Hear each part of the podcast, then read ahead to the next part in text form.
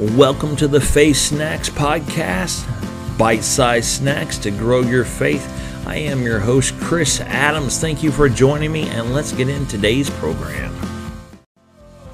Thank you for joining me. If you'd like to stay in touch or get connected, you can find me online at www.chrisadams.com, and there you can find all the different social media networks I am on. Thank you for joining me again, and I will see you back here next time. If someone wants to call you a liar, you would probably be really quick to defend yourself. I mean, I'd be quick to defend myself too. Or I would actually start thinking about, well, where is it that I might have lied and is this accurate? And then I'd question, you know, what are you talking about? Well, today I want to talk to you about the lie of obedience. A lot of Christians say that they are obedient to God. You know, they miss it. Sure, we all miss it. But for the most part, we are obedient to God in His Word. Well, are we? Are we obedient to God, His Word, and who He is? Are we obedient to do what He says that we're supposed to do? You know, I've been in churches where they say that they love God they desire God. They desire the move of the Holy Ghost and to follow the leading of the Holy Ghost. But if you look at their actions, they'll put God in a box.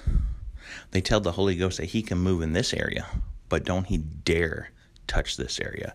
He can move over here, but we have already made our plans, and don't you dare try to come in and listen over here. You know, where do we draw the line that God cannot intervene in our lives? Because there's usually a line for most of us where God's not allowed to intervene. And when we remove that line and let God intervene in that line, then good things start to happen. He starts to work in our lives. Things start turning around. So, where is that line that we draw? Where is the line of we're not going to be obedient in this area? Where's the box that we've put God in? And how can we take him out?